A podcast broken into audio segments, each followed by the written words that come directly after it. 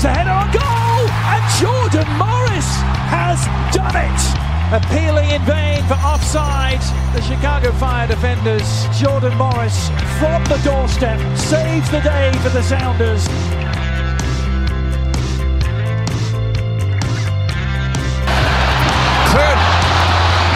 A foot race the other way.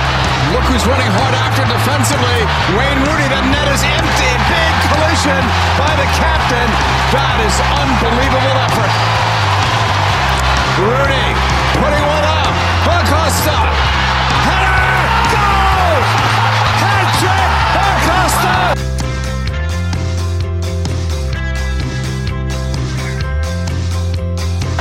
Picks it up. Paul's cross. Ibrahimovic. Oh, are you serious? It doesn't get much better than this, folks.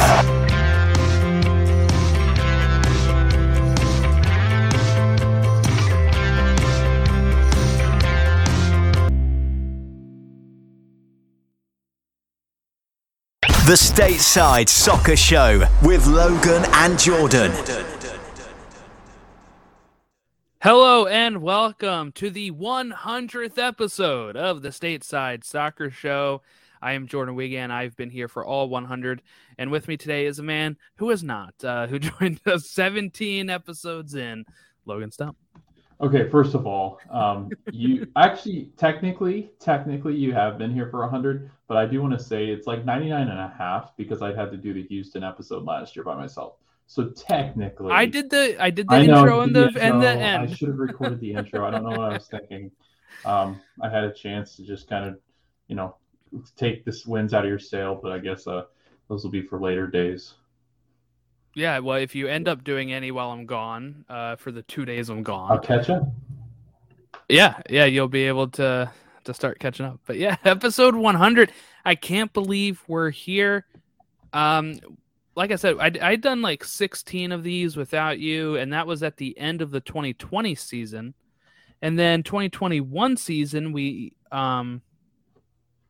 Uh, you came on. We did like an intro to MLS episode. Then we uh start doing our previews, and you know, throughout the whole year, it took us to I think like episode eighty something, and then we started Yeah. doing the previews again, and it just pushes us to where we're doing like three or four of these a week, where we easily get to episode one hundred. But it is a milestone. We got here faster than we did Stoppage Time Soccer Show, which started before this show.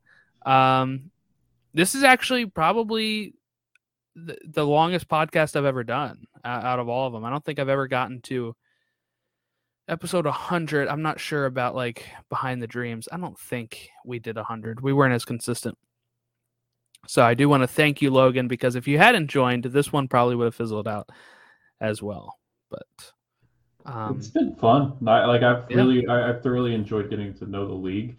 Um, I again, I, was one of those fans, and you can kind of come at me if you want, but I was uh, one I of those fans that, um, uh, like initially I looked at MLS, and I had started to kind of watch it in 2014 in between our college programs because I started watching Orlando City, knowing that I'd probably be back in Orlando, and I've never lived in a city with a professional team that I like, so I wanted to do at least follow Orlando. So when I got back to Orlando, I knew, you know, the players and stuff like that. But I just couldn't get into the league. I just didn't find it interesting or competitive enough. And you can get me, you can get me for that, Jordan. But um, again, I, I didn't get to see Landon play uh, in MLS. I didn't get to see some of the guys that you did. I grew up playing FIFA, and the only team that I really understood was the Sounders because we obviously we had um, Clint Dempsey playing for them. We had DeAndre Yedlin when he was a young kid. Um, so you know, playing with them was cool and, and kind of seeing that but it, it really has been a lot of fun just getting to know this league and how, how fun it's been and, and on you know it's on a meteoric rise I think across the globe. You got a bunch of people from the UK, you got people from Europe, people from South America, really starting to follow these clubs because a lot of their players are coming here. So I'm glad that you've let me come on and, and kind of crash the party, Jordan, a little bit late, but it's been a it's been a blast, and I know we've got quite a bit of uh, following over the last year or so, and 100 episodes in, and I feel pretty good about where we're going. Yeah, me too. Uh, you know, we'll we'll continue to do this for as long as we can. Um, so here's to 100 more, uh, which we'll probably hit within the next really year and so. I mean, with how many with you know doing 34 weeks of these during the season pretty much and then doing uh you know close to 30 previous we're not to just to let people know too we're probably not getting to every team before the season starts since it starts so early this year um we're going to try to do either some of these w- without a guest or whatever to get as many done as we can and try to get a guest during the early part of the season for that team but we're trying it, you know the the qatar world cup is really thrown off um everything. Uh, so that will uh, we're, we're going to try to get all these previews done, but you know that's something that boosts the episode number as well. So uh, you know we could probably reach episode 200 within the next because uh, we're also going to be doing World Cup coverage on here. So Oh, I mean, yeah. yeah, we we Next probably year. will hit 200 by the beginning of next season. I would think. That's gonna be wild. Like uh, Pretty just close. the thought of that, and you know, because we have all the qualifying, we'll have you know kind of this competition they're playing in in the summer with U.S. men's national team. Usually, we like Mhm. to catch. You know, there's a couple weeks here and there that we like to do two episodes with stateside, so it'll be that'd be man, that'd be wild. Could you imagine?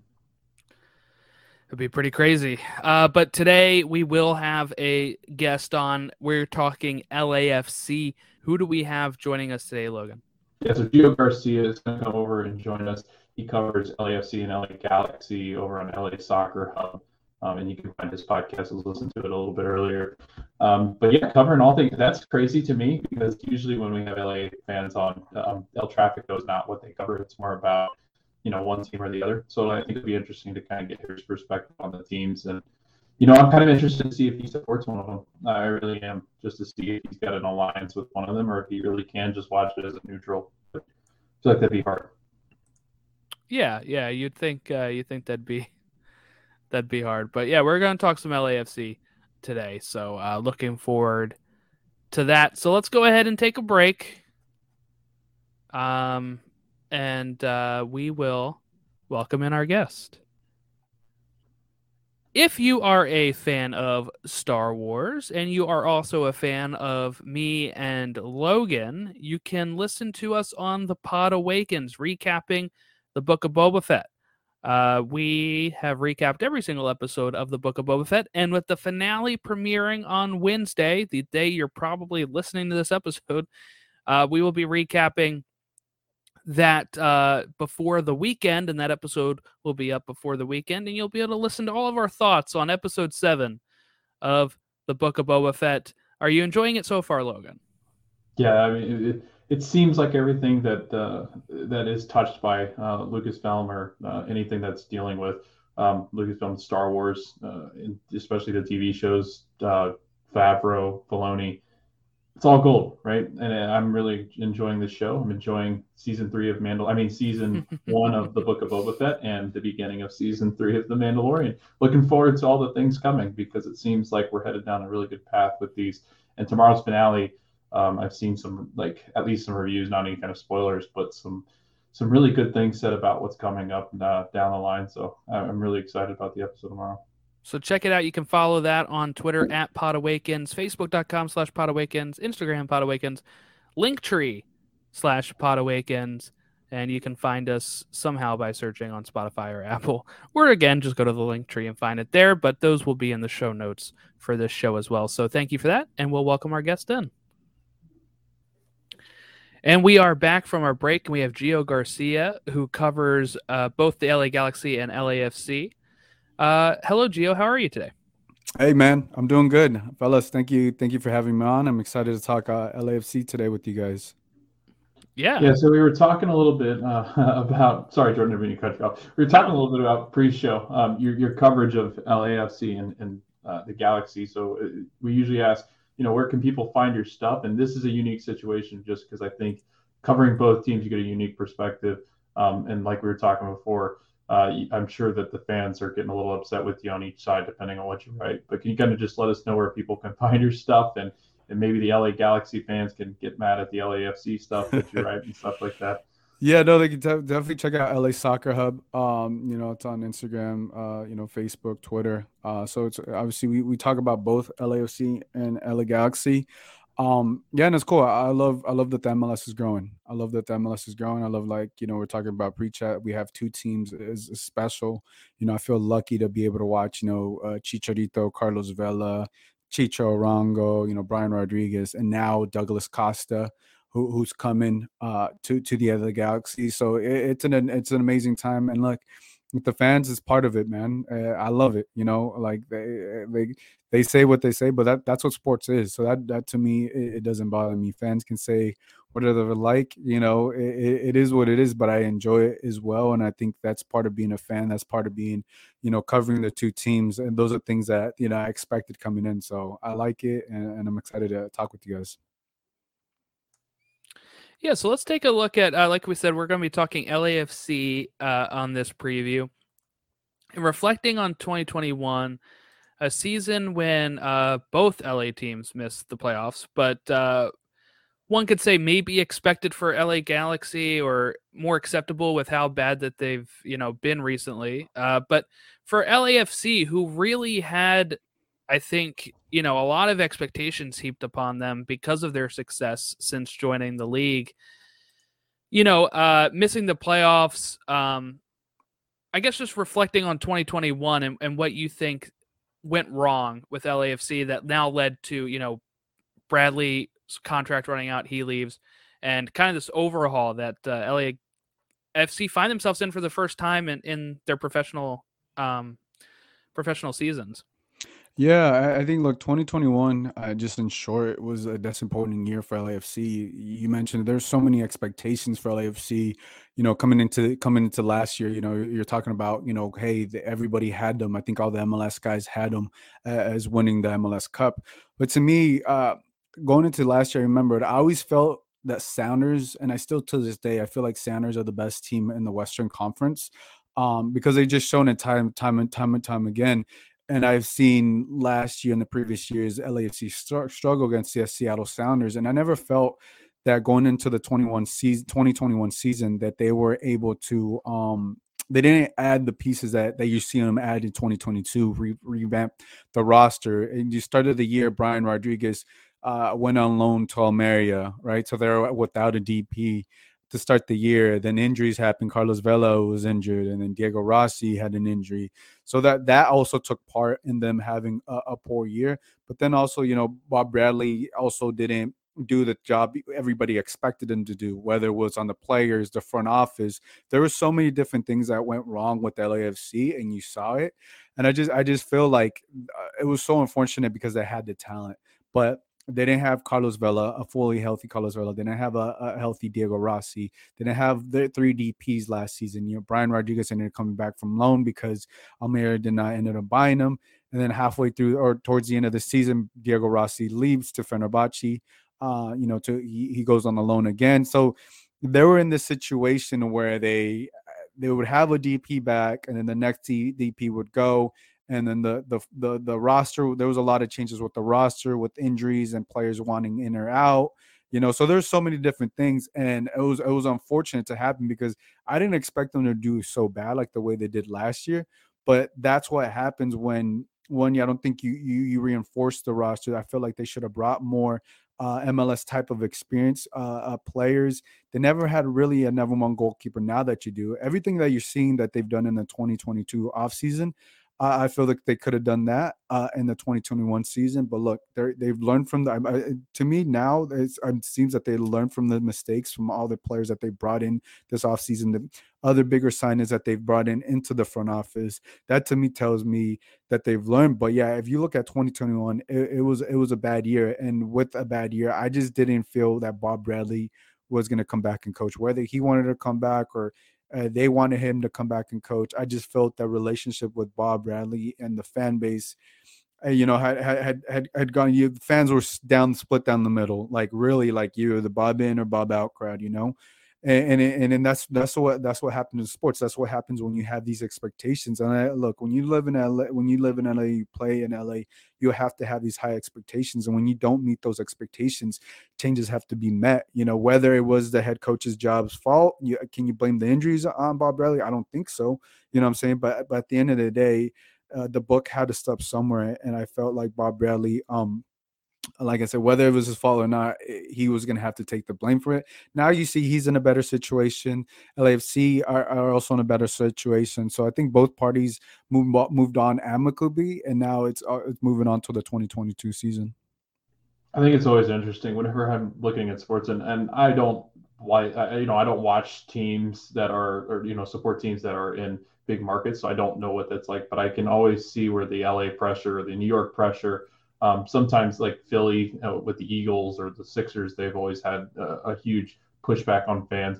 But then you've got clubs like this where, I mean, honestly, the closest things I think we have is I think even if you were in the Cascadia or in LA, like you're going to get a lot of pushback from a lot of fans just because they expect, you know, good soccer going forward. And ever since LAFC's been around, they've just seemed to always have success. Um, and it kind of leads into, like you were talking about, alluding to it, um, can you kind of just uh, Bob Bradley uh, posted a 58, 34, and 32 record with the club. Um, he won the team their first piece of silverware, 2019 Supporters Shield. They also go on to uh, a final in the uh, Concacaf Champions League, um, and you know almost had the chance to win that uh, as the first MLS team to do so. Uh, and playoff appearances three straight, three of his four seasons at the helm. Um, like, is there a certain legacy that he's leaving behind? It, like, are were people so sour on the relationship that they're kind of just letting this pass as just another manager, or you know, is he going to leave a lasting legacy for this club? Yeah, I think I think his legacy. Look, he he, he was sure winning MLS Cup, and if he would have won the Concacaf Champions League, which they were 20 minutes away from winning that, then you know you know it would have been sealed. But unfortunately, it, that didn't happen. But I what what I look and what what I saw Bob Bradley did did for LAFC and has done, he built a foundation for them. You know, he's built he's built the foundation for LAFC.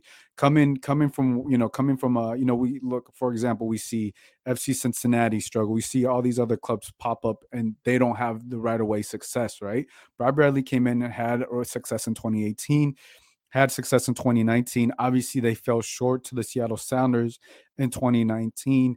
Uh, obviously, you know, 2020 wasn't wasn't wasn't a great year for anybody, and then 2021. But I think what Bob Bradley left it, was was a solid uh, foundation for LAFC, and and it was a great first four years for LAFC. Unfortunately, um, wh- whether it was tactics or whatever, you know, that didn't let them win those championships. He did build a winning mentality with this club. The only thing that he, did, he didn't get outside of the supporters shield uh, is is an MLS Cup, right? And if you're a fan of the MLS, if you're a supporter of the MLS, no matter what what team you root for, MLS Cup is the cup to get, right? So outside of everything, if, if you don't if you don't go, which I think every coach standard. But outside of that, right, he we know he didn't win that. But I said outside of that, what he's done for LAFC, what he did to build this foundation, connect with fans, and be passionate with the players, and all these different things. And in the in the, in the four years that he was here, I think I think I would say it was successful on that aspect. On that aspect and building that foundation, that was successful. Now, winning ML, MLS Cup, he didn't get to win an MLS Cup. So obviously, when you look at the trophies and stuff like that, the supporter shield, you give him the supporter shield, but not winning the MLS Cup when you had a, a team with Carlos Vela, Diego Rossi, Eduardo Atuesta, I think that definitely leaves a little bit, you know, you, you know, you kind of scratch your head because you had the talent, but for for whatever whatever the case, they weren't able to get it done. But when I look at what the job that Bob Bradley did, I, I think he, he, did a pretty solid job on the aspect of building the foundation for LAFC. So uh, Bob leaves, and they bring in Steve Cherundolo, uh, which not sure if it was their first choice. It sounds like it wasn't originally, um, but it's going to be his first year as a manager of a top, you know, like a, a top side, uh, top tier um, team. He was uh, for the Las Vegas Lights uh, for a bit last year in the USL. He's also done some, uh, you know, he was a U.S. men's national team player. He's also done some youth things for like Hannover 96 over in Germany. But uh, from what I remember, he was very hyped up as like a really good manager from when he was over in Hanover and stuff and working with the youth. But, um, you know, people point at the Las Vegas records and say that he didn't do too hot there. But do you think this was uh, a good move for LAFC? And do you think, um, he'll have time to actually kind of make his imprint on the team or are LAFC fans, you know, maybe uh you know, 4 years into this like you said without an MLS Cup or are they going to start maybe uh eh, like how bad does it have to be for him to get, you know, fired? uh, through LA. Well, I think I think first of anything, you, you got to give him a shot, right? Um, I just think a lot of LAFC fans are very passionate, right? Everybody's familiar with the 3252, right? When you have such a such a, a emotional, supportive fan base, there also comes with, the, with, criticism, right? There was at the end of the year, there was there was a couple people with the Bob out sign at the 3252, and this is a this is a nerve fan base, but I, I think there certain things like that should be expected when you when you when you have such a passionate fan base with that. On the Steve Cherundolo uh, part, I think it was it was a little head scratching because it wasn't a, a move right away. You know, because it took about I think about a month and a half. We were talking it that we were talking about it. You know, there was other names being around because typically when you t- you hire internally from what we've seen you, you know there he's typically like the front runner the decisions made a lot sooner and i think the reason why i was head scratching because it took so long and then it kind of fell or feels like hey he was either the last option or you know whether the front office seems it, it did not appear that way right? But now that he's the guy I, I i've been telling this to give him a shot let's see what he can do. I i know his his record did not look good. I know he i think he was an assistant down in germany he learned a lot everything in germany I do what I've seen so far. I, I, really look at body language, right? So I, I, see Carlos Vela is happier in the photos. Uh, I saw the first 45 minutes in the preseason game, I think against the Revs. It looks like they, it was a 4 3 3 formation. So we couldn't really see anything out of 45 minutes because that's when the, the first time the, the, the first team played, but there was no Kellyn Acosta, Ilie Sanchez, Max Crépeau wasn't playing. So you really didn't get a feel for the team. But to me, I just, I, I'm more, I want to see how he does. But let, us get something straight. If he doesn't succeed right away, I can tell you that LAFC fans are, are going to be pretty passionate and they're going to voice their opinions uh, because this was, uh, you know, in the beginning, people will remember this could be a head scratching. I feel like this could be because this could be a high risk, high reward situation. But from everything that I'm seeing in the body language of the players, they look comfortable. He he's a player's coach. You know, it it's a different it's a different voice that they're hearing opposed to Bob Bradley, my way or the highway type of way, right? He seems he seems more uh, like like I said, like a player's coach, more relaxed. He has a way. He has his own way of do, doing things, and I feel like a lot of those players really needed that, and, and and they needed that fresh breath of air and needed all that. Now, now it's just time to see they've done. They've gotten all the right pieces, uh, most of all the right pieces LAFC. Now, now we just got to see how how it turns out in, in, the, in the regular season. Yeah, I, was listening to a couple of his press conferences, and, and like you said, it, it is very much like Bob Bradley was the commander, and the, the rest of them just listened to what he said.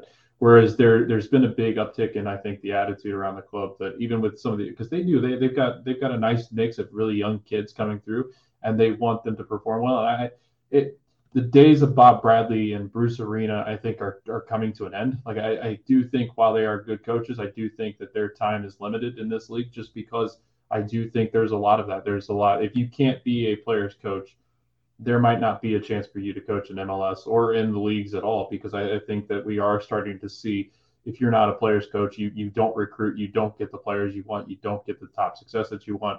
Um, and if you look at it, I mean, it, it does seem like that's flying through the ranks is, is getting some of these younger players or coaches that were once players that are younger coaches and getting them through the system. I think I, I think about U.S. men's national team all the time because we cover that, and it's like Greg Berhalter. Why while he people will continue to beat the beat the desk about how much they don't like his style, at least one thing he he does recruit well because he is connected to the players. I think, and I think that's huge for Steve because I think him coming to LAFC, he's got to connect the guys like Carlos Vela right? So I think yeah. that you know connecting to these young guys and um, I mean, it is. Would you say that his style of coaching is going to kind of take some form of what Bob did? Like, is he going to use a lot of the remnants from the club, or is he going to kind of change up and play his own style with LAFC? Well, honestly, that was, that was that's what I was interested in seeing. Yeah. Uh, the, I mean, the, the game is against the Revs. Like I said, it's a preseason game, but it, right. it appeared it was a four-three-three formation, right? And it's only one preseason game, and that's probably the only preseason game that we're that any of us are going to be able to see from the media. I know they have something in Coachella, Palm Springs area, but I, I don't think mm-hmm. uh, many people are going to go. So we won't. We're not going to really see the actual first, um, I ideally lineup until the Colorado Rapid Rapids game on, opening day. But I'm what I'm very interested in seeing uh, on Steve Cherundolo is how does you know the formation, how right does he switch it up? Or you know, and how what does he do in the 60th minute, 70th minute when they say they're down 1-0 or whatever. That's more I'm more looking at because sometimes uh, I would say Bob Bradley um, did lack sometimes in subbing and, and tactically making those adjustments. I think that's where and all the great things Bob Bradley did. Sometimes the substitutions in critical areas um, that's where uh, sometimes his Achilles heel was because he had certain tactics, right? But I think it was the, the some of the, the the subs. But that's what, like I said, that's what I want to see more on Steve Cherundolo. What does he do? Does he switch up the formation if they're if they're up a man or down a man? You know, I want to see how he is tactically. Obviously, he, I know where he came from from from uh, from Germany. He has a history, but like I don't think his record with the lights will matter unless Steve Cherundolo does not perform. If Steve Cherundolo and LAFC did not perform and they have a similar season to last year, then his his record will be brought up. But if he has early success, similar success, and you you you have a pathway to go deep in the playoffs, I don't I don't think people will bring that up. So a huge addition that they made last year, just kind of transitioning, uh, Chicho Arango, um, arguably could be an MVP candidate uh, with with the numbers that he put up last season they were incredible. 14 goals, two assists, and 17 matches played. Came over in August, and he had that big of an impact. I mean, they started to make a you know a little bit of a run uh, and tried to force themselves up into a playoff spot, but couldn't quite get there with some of the the draws and some of the losses from earlier in the season uh, with how much they struggled. But can you kind of speak to his importance, and then can he have an MVP caliber year in, in 2022 next to Carlos Vela, who was once previously an MVP himself? I, I definitely, I definitely do see uh, Chicho there, not just having an MVP year, but it, it kind of seems like the tide is turning that he may be the leader in the locker room. Mm-hmm. They're, you know, they're posting about him more uh, on on on LAFC's uh, social media uh, page, Instagram page. He he's talking, he talks, he's talking about winning a championship, right? That's what you want to see from your leader. But if it wasn't for Chicho last season, LAFC would would have had a worse season, you know, because he was able to, you know, score goals, put the essentially put the team on his back consistently, game in and game out, every time he put on the jersey for LAFC. So and then the guys, uh, he's he, he, everybody wants to play with them. Everybody wants to hang around Chicho. He just has, you know, he has a Colombian swagger he's cool, he's calm, collected, but he also goes out and performs. You know what I'm saying? And that's what you want from a player like that. And uh, and so far, like him and Carlos Vela, even though uh, Chicho was getting more of the tension last year, it doesn't seem like it's an issue. Chicho's more uh, he's more vocal. He'll talk to the media. One thing I learned is about Chicho. He would talk to the media after they after they lost or won every single game, and you don't really see that from Carlos Vela. You don't really see that, unfortunately, with the MLS stars for whatever reason. You know, I come from covering NBA and stuff like that, and the st- top level players are always talking after every game. You know, you hear Tom Brady and the NFL talk whether they win or lose, but you know, in MLS that's not the case. But the thing with Chicho, he was willing to talk after every game, and I think that that speaks volumes because the last season, you know, there there Vela wasn't there. People didn't know if he was going to come back. So there, there was a lot of uh, questions, but don't don't get it wrong. Chicho, I think this will be his team for the future, depending what what happens with Carlos Vela. But yes, I do feel like he can have an MVP, year. Now that they got Kellyn Acosta, we saw what he can do. You know, with, with the set pieces, right? He's going to be feeding the ball to Chicho. He's gonna, you know, feed into Chicho, Carlos Vela, or anything like that. And I don't really get a sense from Chicho that he has to be the guy because he still understands that this is Carlos Vela's team. Um, but I also see that Carlos Vela doesn't. Uh, it doesn't bother him that that Chicho gets some of some of the praise because he's putting in the work, you know. So uh, I'm very excited to see what type of year Chicho is able to have because look, because of the of the the the short amount of time he had with LAFC, he got called up to the Colombian national team, right? But unfortunately he wasn't able to play because he got COVID. So he's doing a lot of the great things that people around the league, around the world, are noticing what Chicho is doing. So I definitely do feel like this is this could be uh, Chicho's coming out party this 2022 season. You've mentioned Vela there in there, uh, you know, MVP in 2019. Since then, playing 27 of the 54 matches in MLS the past two years. Do you think it's possible for us to even see 2019 Carlos Vela again, or is are those years gone? And how much longer do you see him with, uh, I guess, LAFC and what he can bring to the team this year?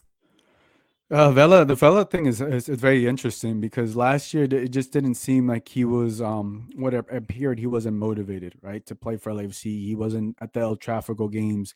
You know that you know there was reports that there was there was there was a you know what that what he, he didn't get along with the front office, the coaching, or whatever the issues was. Right, it didn't help when you're losing. Right, you know what cures everything? Winning. Right, if they're winning, Vela's to stay. If if they're winning, Vela's to score goals. If they're winning, Vela's to, you know, be at all the games and support his team and stuff like that. But if they don't win, it's unfortunately.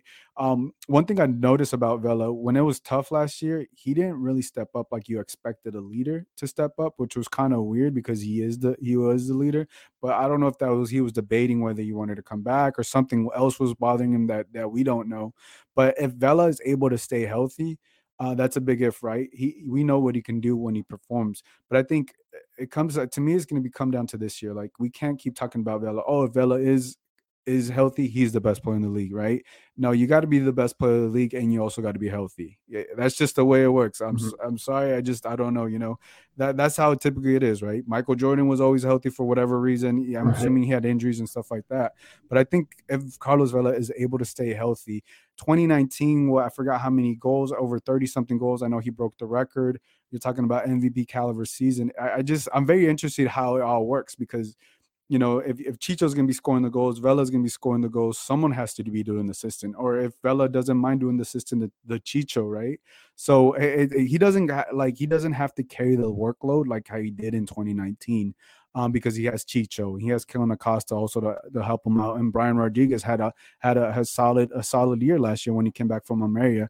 So I think he is very capable of doing that again but I don't know how hungry he really is, right? The, in the season, look, whenever whenever you compete, you're going to compete, but I don't know how hungry he is to want to break that individual record. I think what his focus maybe is to actually win win a trophy, and I think he would sacrifice winning an MVP or the Golden Boot race to actually win win a championship this year.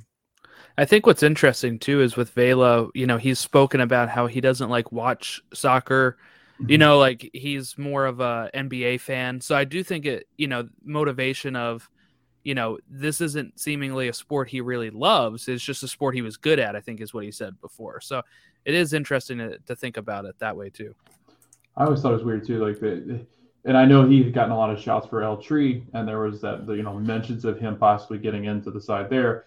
But again, it, it like you like you said, I think it was just it wasn't the right time for him, and then the injuries happened, and it just wasn't a, a, fair shake for Carlos. But I think that that has to be demoralizing for him. Like it had to be.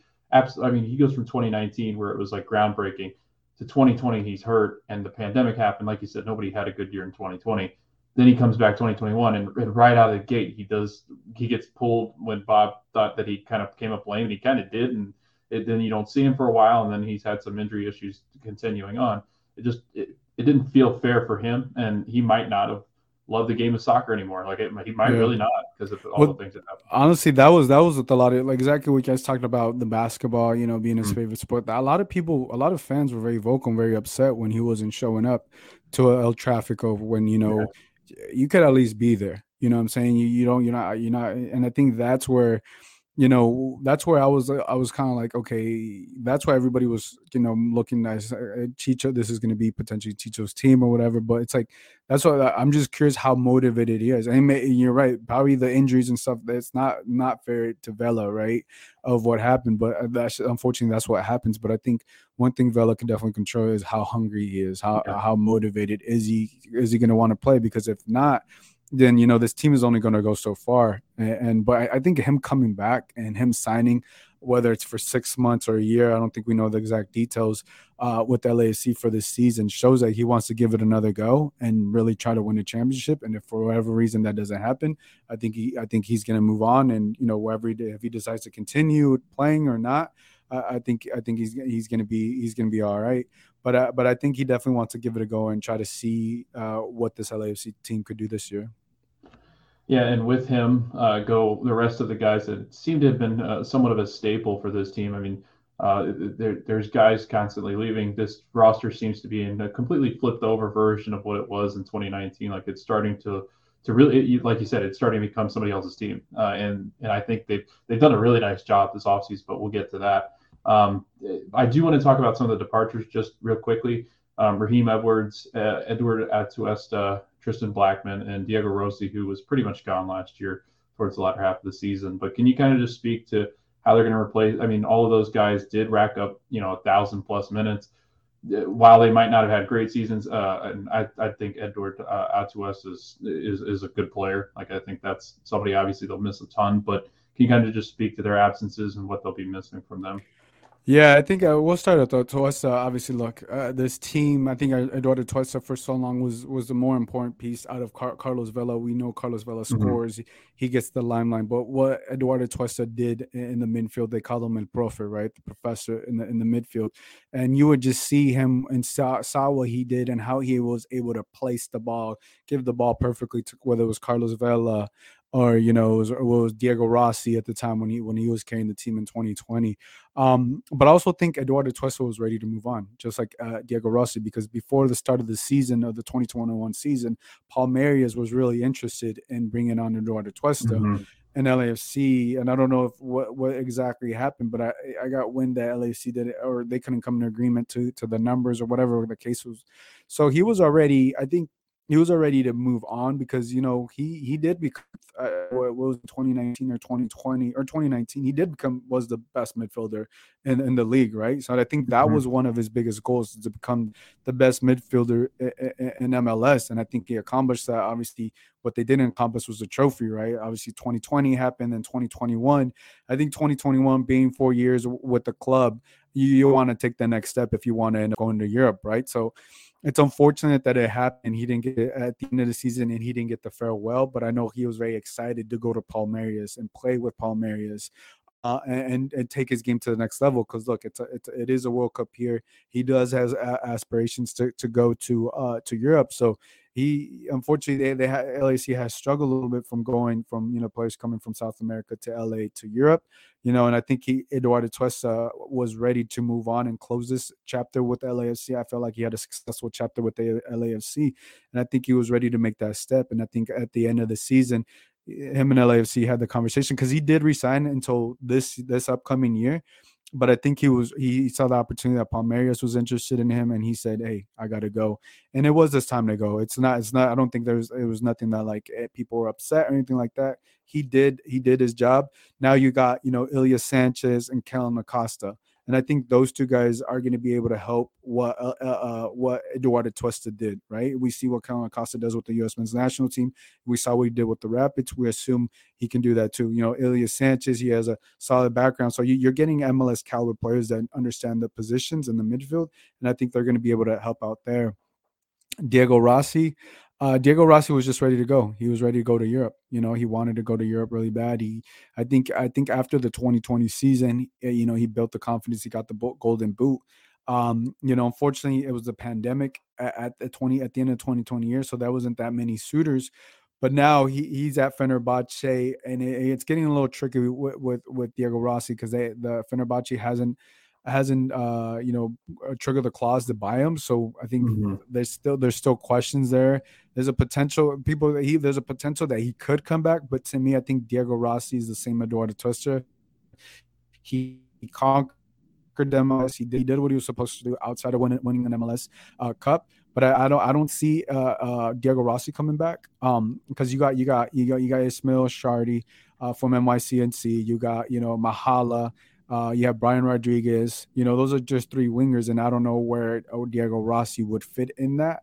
Or you would have to either bench Chicho or or, or Brian Rodriguez if he, he, did come back. It gets a little tricky, but I think Diego Rossi has closed closed that chapter of LAFC. He's moved on, so we have to see because he's on loan and they bought him. So I think that that's what gets tricky there. Um, Tristan Blackman, I think he got picked up by uh, was it NY or Charlotte, and then sent off to the Whitecaps, right?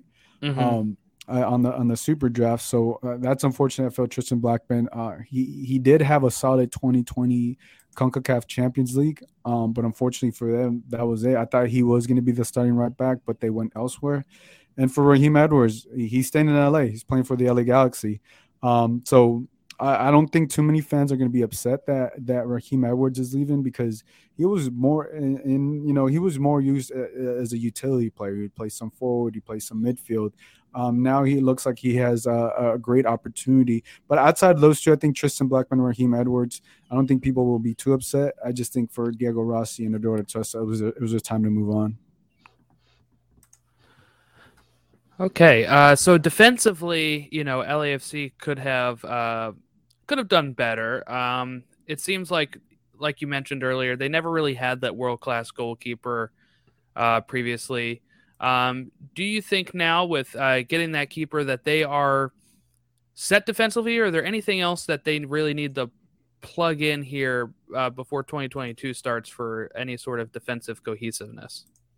I think. Look, I think having Max Crepeau, uh, apologize if I butcher his name, but he's been, he, you know, you got a, you get a solid goalkeeper, and LAC has had so much turnover in the goalkeeper position. Now to finally get a true number one and know he's going to be the guy day in and day out, and he's proven it here. That solves. I think that was the biggest signing for me this offseason for LAFC because they struggled at that position. But seeing the first preseason game, um, Jesus Murillo had a he had he got a red card in a preseason game. He touched the ball with his hand.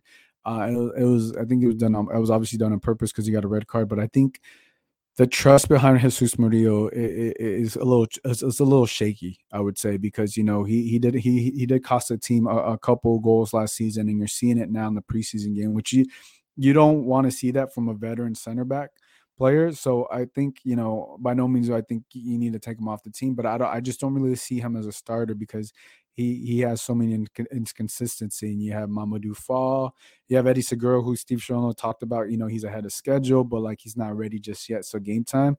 So I think they do need another. Um, they do got Ibeagha. Uh, I believe he came from NYCFC.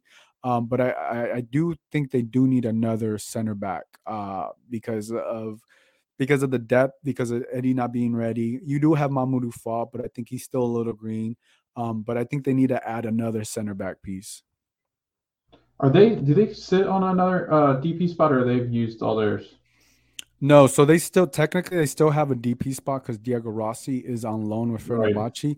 but uh, it's it's tricky. I don't think they're going to get another DP until the Diego Rossi situation is right. uh, is, is, taken care of or whatever he because there's rumors of him going to uh, to a Brazilian club, I think Flamengo.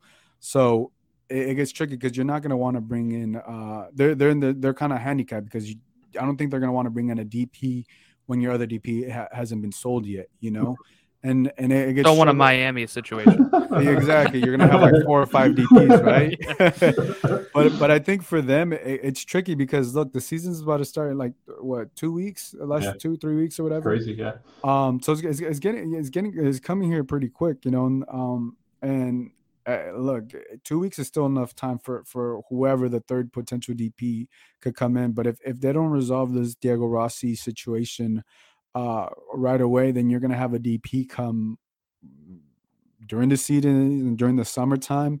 Um, and typically you want to have all you, I don't know, you want to have all your t- the, ideally you right. like to have all your DPs together at the start of the season, build a camaraderie, build a continuity. And I think when someone comes in halfway through the season, um, I don't know. It gets tricky. I don't know how, how far you could potentially go. And look, I don't. I, and we could be talking. Look, we've seen teams that, uh, that don't really have any DPS, only have one DP or two DPS in, in MLS. But I, I, think they have one roster spot that they could be using, uh, and they're not, is because of, of the loan. And I, I, just think it's tricky when you start loaning out DP players because it's not it's it, we've we've seen with the LAFC it's not a for sure thing even with Brian Rodriguez you know the, the last season and now Diego Rossi that he hasn't been but I, I thought he would have been bought by now but Fenerbahce is going through their own issues I think they they let go of their head coach and you know there's so many different things so they're in this weird situation so I, they said they were going to get another DP but until Diego Rossi is, sold or he's moved on I, I don't see that happening. So besides Toronto FC having a you know a stellar offseason, I thought LAFC, if you look at on paper, they had probably one of the best off seasons just because I think the experience that they're adding, uh, the MLS experience is key. Um, and like you've talked about, you've talked about Acosta, you talked about Maxime Crepeau, um, but you, you, we haven't talked about Franco Escobar. You haven't you kind of alluded to um, Tajouri Shradi from uh, trading from Charlotte after all the chaos with the expansion draft. Um, these are great signings, right? I, I, mean, I feel like fans should be absolutely thrilled, and especially with the way that Kellyn Acosta has come on. To the, I mean, he's literally bursted on the scene in the last couple of weeks here um, and played extremely well for the U.S. men's national team and could have a huge part playing um, going forward. So, can you kind of just speak to what I think uh, is personally probably like an A or A plus uh, as far as the offseason is concerned? No, look, let, us let's get something right. LAFC got a has had a successful offseason, even though it started a little slow uh, with the head coaching decision. But look, every and, and I you know I forgot to mention Franco Escobar. He he I saw 45 minutes from him, and I saw how versatile he can be on the on the right wing, up and down, give crosses in. So I think mm-hmm. they're they're definitely going to nail the, the right back position um, yeah, I, I, feel like they've had a, a successful offseason. And not, not just like I said, the every player that you just mentioned, they have more depth, they have more experience, they're more mature team that they were last year. It's not all these USA players coming in and you know mm-hmm. being being the depth pieces that were for them last year last season. Now uh, fans are excited of every single move that they've made because that's those are the moves that needed to be done and those are the moves that had to be done you know? And now you look at this LAFC team and you and you recognize the team the names around the league right? You recognize that these guys have been putting have put in the work around the league right? They got a they got a, a former MLS Cup champion you know and mm-hmm. Ismael Shradi from last season, right? And you, you, mentioned Franco Escobar, who played at Atlanta United, I think he was coming from Argentina.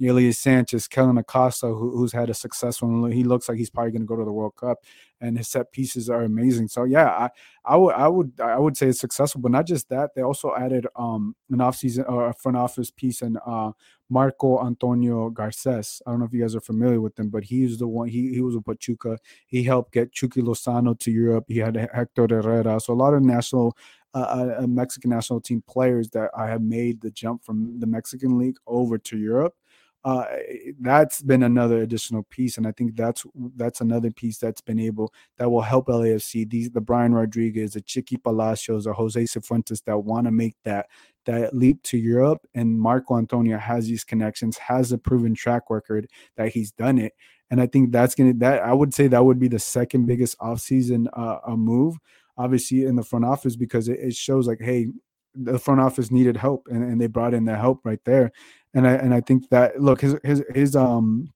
his work is not going to be shown right away. Look, because you know to, to develop a player to go to Europe takes some time. But look, if, if Brian Rodriguez was ready right now, whoever was ready right now, he has the connections to get it done. And I think that's going to build a, a, a, better foundation for, for LAFC for, for getting players, whether they get them from South America or whatever, to make that leap to Europe. Jordan, I'm going to jump in real quick just to. Can you kind of like you spoke about it and it's kind of off topic a little bit, but like there is a partnership coming. There is the the chance that Liga MX and MLS have these partnerships going forward. Um, they talked about uh, tournaments. They talked about um, some of these cups that they're going to start playing in with each other. Um, and I know that you've kind of followed the league. Like, uh, are you shocked that that LA? I mean, it seems like LAFC, LA Galaxy, like the teams on the West Coast would really look at Liga MX and go, you know what? I, I think that there's interesting pieces at Leon or Cruz Azul and you know plucking some of their you know not some of their players but maybe some of the front office talent or coaches are we starting to see or are you starting to kind of hear rumblings of maybe that that is the case that they are starting to look and kind of delve into that pot of like there's some Mexican young coaches that we really want to look at eh, as to kind of bring up here in the MLS because it does seem like that partnership is, is strengthening with the MLS on the rise and Liga MX being as good as it always has been. Well, yeah, like like I just mentioned, uh, Marco Antonio Garces, he he and his uh in the video that LAFC put out, he he said in his words, they were like, I knew MLS is the next big thing, and he's like, I knew mm-hmm. I was gonna. He he talked about that. He knew he was gonna come to the MLS uh, eventually because he knew it, it, was the next big, best thing, and I think that's already happening. Um, and there was some some rumblings that you know there was a couple uh Liga MX coaches that could have been in the front running for the LAFC job mm-hmm. for whatever reason that ended up obviously that ended up happening. But I think the MLS is very uh very attractive to to a lot of people down down in Mexico. Obviously players, obviously coaches, and now you're seeing the front office. Even uh Dennis DeClos, who's the who who was a uh, the former uh, GM or uh, GM sporting director for the for the for the LA Galaxy. He was uh he he was president. I forgot was but he was with the Mexican national team. So I think you're already starting to see that, and that's actually happening. And also, uh, I think about the MLS, you're also starting to see players that are go- that are instantly making the the move to Europe. Right? You have Weston McKennie's, you have the Christian Pulisic, but you also see guys like Pepi. You know what I'm saying? Right. Guys like, like that that you they're going right away. You know, someone who follows the Mexican national team and sees how the U.S. is able to develop and send those players right away.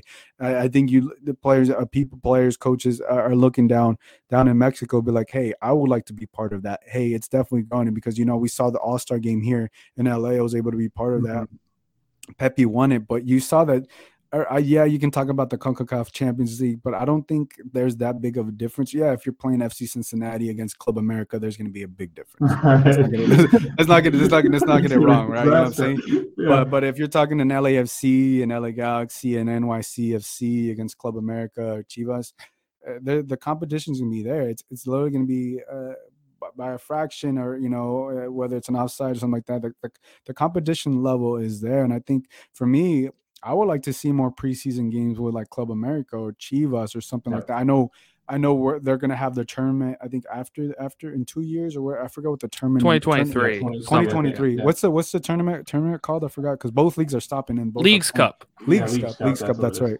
So yeah, I mean, I, I can't wait for that because everybody get, gets a fair shot mm-hmm. at that. Both leagues are stopping, and you get to really see. Um, and by then, you know, you, you're gonna really see how strong both both of these leagues really are. I don't know if we're ever going to have one big league, but I think leagues club is, is as close as we're going to get. So, uh, expectations for this. This is my favorite question to ask guests.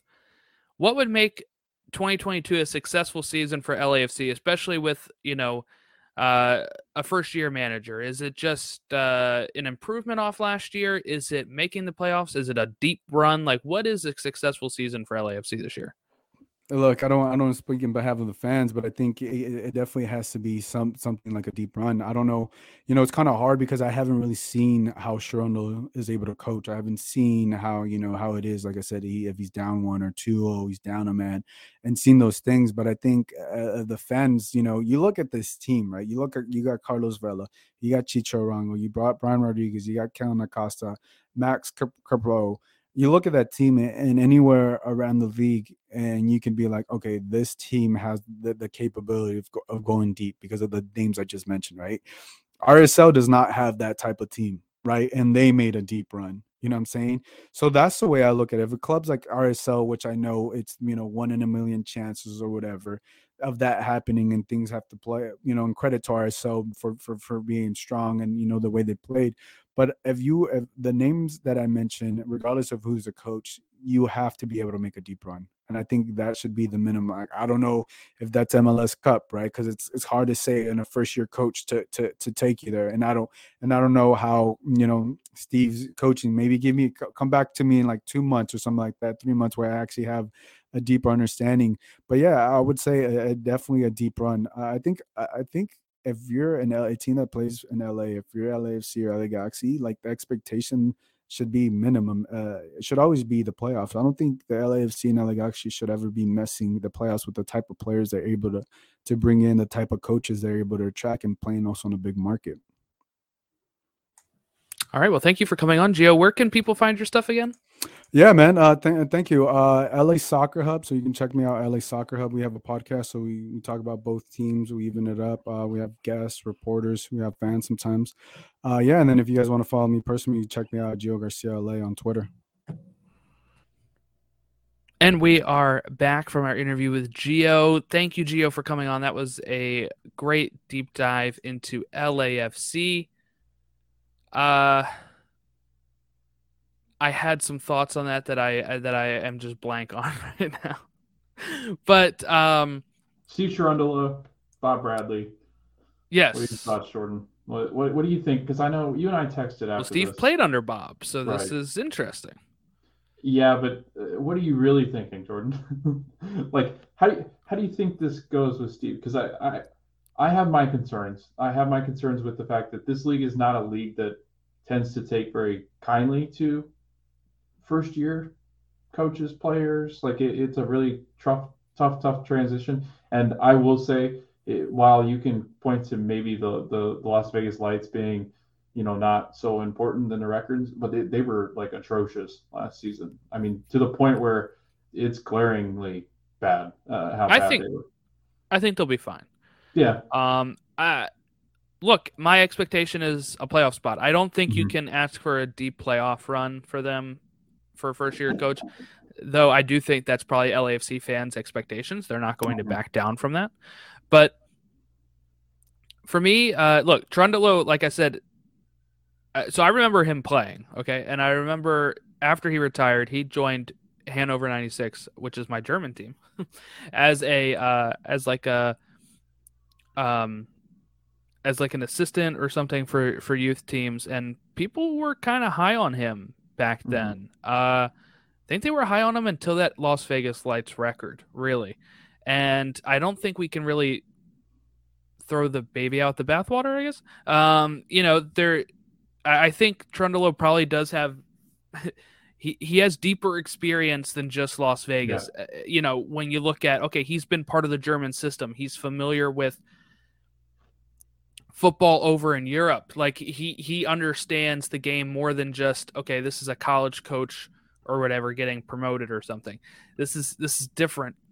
But um it is going to be tough for him. But if Yeah. if what Gio is saying and the players are like Vela's in, if Vela is in a good mood, then I think that this could spell some good things because they have a roster that really if they just play simple tactics look Mhm. here's the thing about soccer you don't have to go overboard with the tax- tactics if you just play simple tactics and you have the talent the talent is most of the time going to succeed Mhm. um, i think it's when we try to fit systems with players that don't work or when we try to fit things like trying to fit a, a you know a square peg in a round hole that Are you ends talking up about Greg Berhalter, Jordan? No not even particularly. My, my point being that you know when we try to do things that are making it more complicated Yeah. uh then then it it creates complications right? Uh if he and we don't know how he's going to play this so he could overcomplicate it. That's the thing. But if he goes out there and just plays uh soccer like if it, if he just gets them to play the way LAFC played under Bob and they just have better defense and better goalkeeper and better attackers now like and a deeper bench. That's really the thing. Getting like players mm-hmm. like Tajouri Shradi and stuff like that is huge because I feel like while LAFC always had a really good 11 they weren't very deep at times. Right. and now I feel like they're deep. So I, I do think they'll be okay with Steve Cherundolo and I guess that's what we'll have to see. Yeah. but it, it's one of those it is a question mark how will this go for steve and how will this go for lafc what they want to avoid is a situation that the galaxy found themselves in Mhm. where they were successful and uh, let's remember galaxy had a much higher successful Right. Yeah. peak Yeah. uh, they had won three mls cups uh, if i remember in a row maybe not in a row but they were they were very close together Mhm. right? Um, and then that was with the Robbie Keane, the Beckham, the the Donovan era. Then you know they fall apart. Then they go through some coaching changes. Then they're in that pay look literally like the last three or four years right has been the galaxy needing to win on on decision day to get into the playoffs and them not being able to do that Yeah. and what you want for LAFC, okay, let's not have a repeat of last year. Let's immediately get back in the playoffs to get over this hump where we're able to make an impact. What you don't want is having the same sort of layout of Bob was the success. Then he has a down season and he leaves. And then they go through coaching changes. And then they continue to go through coaching changes and they can't ever get back into the playoffs. They should be better than that. And I think they will be better than that. And I do think that they'll be fine. But uh, it is it is a question mark. And again, what how does the hot do, does he need a hot start? If they go 0 and 4 Minnesota style this season, does the pressure mount where he loses some of the locker room or he loses the fans and then the pressure's on and the players start feeling the pressure and maybe they're making mistakes. And that's the kind of thing you want to go out there and immediately win like three out of four and put all those doubts to, to rest. Yeah, and like you said, I, they've got such a talented roster that if it's all clicking, it's going well. And like you said, if, they're playing simple soccer and they're getting you know attacking chances, uh, their biggest thing is going to have to short the defense. But if they can do that, and I think they can with uh, Tajouri coming in uh, on the right hand side, um, and you got Mamadou Fall who is only you know 19 years old and growing into a position, um, and you get guys back like Segura uh, and healthy. This team could compete, and Maxime Crepeau, Jordan is like we always talk about Andre Blake, we talk about Matt Turner, we talk about Pedro. Maxime Crepeau is is up there in the top five of, of goalkeepers in this league, uh, and he is a, a, stud in between the posts, great at uh, shot stopping. So it, it's going to be interesting because I do think they have short up, and he's gonna he's gonna get some points. I think he's gonna make up some of these points that I think they would normally lose um, when they had guys like Pablo Sisniega. I, I think you've got a good mix. I think you've got a really good young talent. Um, and a lot of these players, I mean, they're they, they've got a pretty young roster, unlike the Galaxy, where it was kind of like they, they just seem to be collecting older players that that have just not panned out. I, I think that LAFC expectations, Jordan, have always been um, like Atlanta's, uh, extremely good because they've been extremely good at the peak of their, or right at the beginning of their, um, you know, run in the MLS and they haven't had tough years like you know Cincinnati and you know some of these other teams that have kind of poked their ways through. So yeah, it'll be interesting. I'm, I'm interested to see what Steve does. I'm interested to see if they can get in the attacking third and, and you know finish all these chances with how many prolific goal scorers they could have, um, and if they can defend uh, and kind of tighten up the midfield because it, it, is going to be a huge loss not having Eduardo Atuesta. And what I will say for all the LAFC fans out there, I'm rooting for Steve Cherundolo. Yeah. He was one of my favorites watching the U.S. men's national team. He's the reason why I like Hannover 96. Him and, you know, DaMarcus Beasley played there for a bit, and Cherundolo then, you know, joined the coaching staff there. He's beloved there. And, um, yeah, so, you know, I, I am rooting for him to succeed because he was one of my favorites to watch growing up as old as that makes me feel. Uh, so next week, uh, next episode is Charlotte and Ben Wright, who covers Nashville, uh, posted this on Twitter today. So they played a game uh, mm-hmm. together, Nashville and Charlotte. Nashville beat them 3 1 in a preseason when Walker Zimmerman, coming from the U.S. men's national team qualifying, comes in. And uh, so Nashville beat them 3 to 1 and he says, I know you guys didn't get a stream of the game, but Charlotte really didn't create much at all. When they had possession, it was mostly in their own half. So, uh, kind of concerns that we had had for Charlotte, and that we'll probably discuss in the next episode mm-hmm. as we look ahead to, you know, this newest team coming in MLS. Are they prepared? Are they ready? Maybe from the sounds of it, not. We'll see. Um, if any Charlotte fans are listening before this episode, you know, before we record that episode, uh, give us your thoughts on are you worried about the start of the season? Are you guys prepared as it takes, you know, kicks off in like three weeks, less than three weeks or so? So uh, let us know. But um, you can follow us on Twitter at Stateside Show, Instagram at Stateside Show, Facebook.com slash Stateside Show, or email us stateside at gmail.com. And uh, let's not forget, Logan, that you had next year 77 points LAFC winning the Supporter Shield. I have that written down in our notes from one of the from one of the episodes we had done uh, mid-season or yeah, near the end of the season. Yeah. so what a move that was, huh? so we'll see. You you you that was before Bob left and everything. I think so. We'll really see how that prediction pans out. But I'm really glad I wrote that down. Um. Uh, or maybe that was me. I don't know. I, I think no, that was you, definitely you, me. Yeah. Okay, I was gonna say you I also had, I also yeah. wrote down you also said 77 points for the Union, so I'm not sure. Right. I'm not sure which is which. Uh, but both. I said both. You both. okay, but we were so we were about, tied, yeah. and then LAFC wins the Supporter Shield on. Okay. Right on default. Got it. Yeah, like it, there's a lot to. We'll go over it next episode. All right. Well, uh, thanks everybody for watching, and have a great rest of your week. Steve Cherundolo better hope that the lights work better uh, in LA than they do in Las Vegas. It's awful. I can't make a shirt of that one. Tomorrow throwing his body in. It's going to fall for Ibrahimovic. Oh, come on! Come on! Thank you for listening to Stoppage Time Soccer Show. We hope that you continue to listen to our show as we recap the U.S. men's national team, Americans abroad, MLS, USL. This is Stateside Soccer Show presented by Stoppage Time Soccer Show. Have a good one.